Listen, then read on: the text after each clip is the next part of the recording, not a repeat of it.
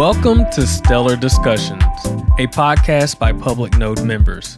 Public Node is a nonprofit organization led by Stellar community members working together to support the open and inclusive Stellar network. I'm Joe, and this is the weekly wrap up. We start with updates from the SDF blog, beginning with their response to FATF's draft guidance. The FATF is the Financial Action Task Force. SDF says policymakers who engage with industry experts to understand the complexity of technologies like blockchain tend to be better informed and in turn make better policy. We urged FinCEN to slow down and partner with the blockchain community to develop a tailored framework to prevent financial crime without choking off the promise of networks like Stellar to serve financially excluded populations around the world.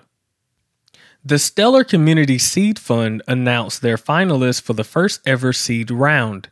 The finalists are Litemint, Option Blocks, and Yield Blocks. Litemint is a gaming platform connecting gamers to the crypto world. OptionBlox and YieldBlox is created by Script3 to provide DeFi protocols and platforms for facilitating financial derivatives and lending. Next, the SDF reports the leading crypto custodian BitGo now supports Stellar USDC. The post says BitGo, a full service digital asset platform providing institutional investors liquidity, security, and security solutions, now supports storing Stellar USDC in their custodial wallet, making it easy to hold USDC in a secure and regulated environment.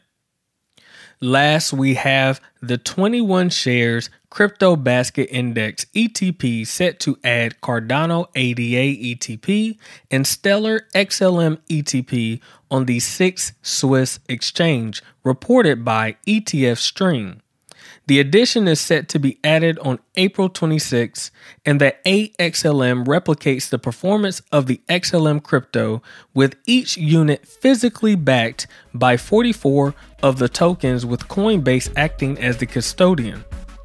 That's the stellar news for the week. Thank you all for listening to the weekly wrap up.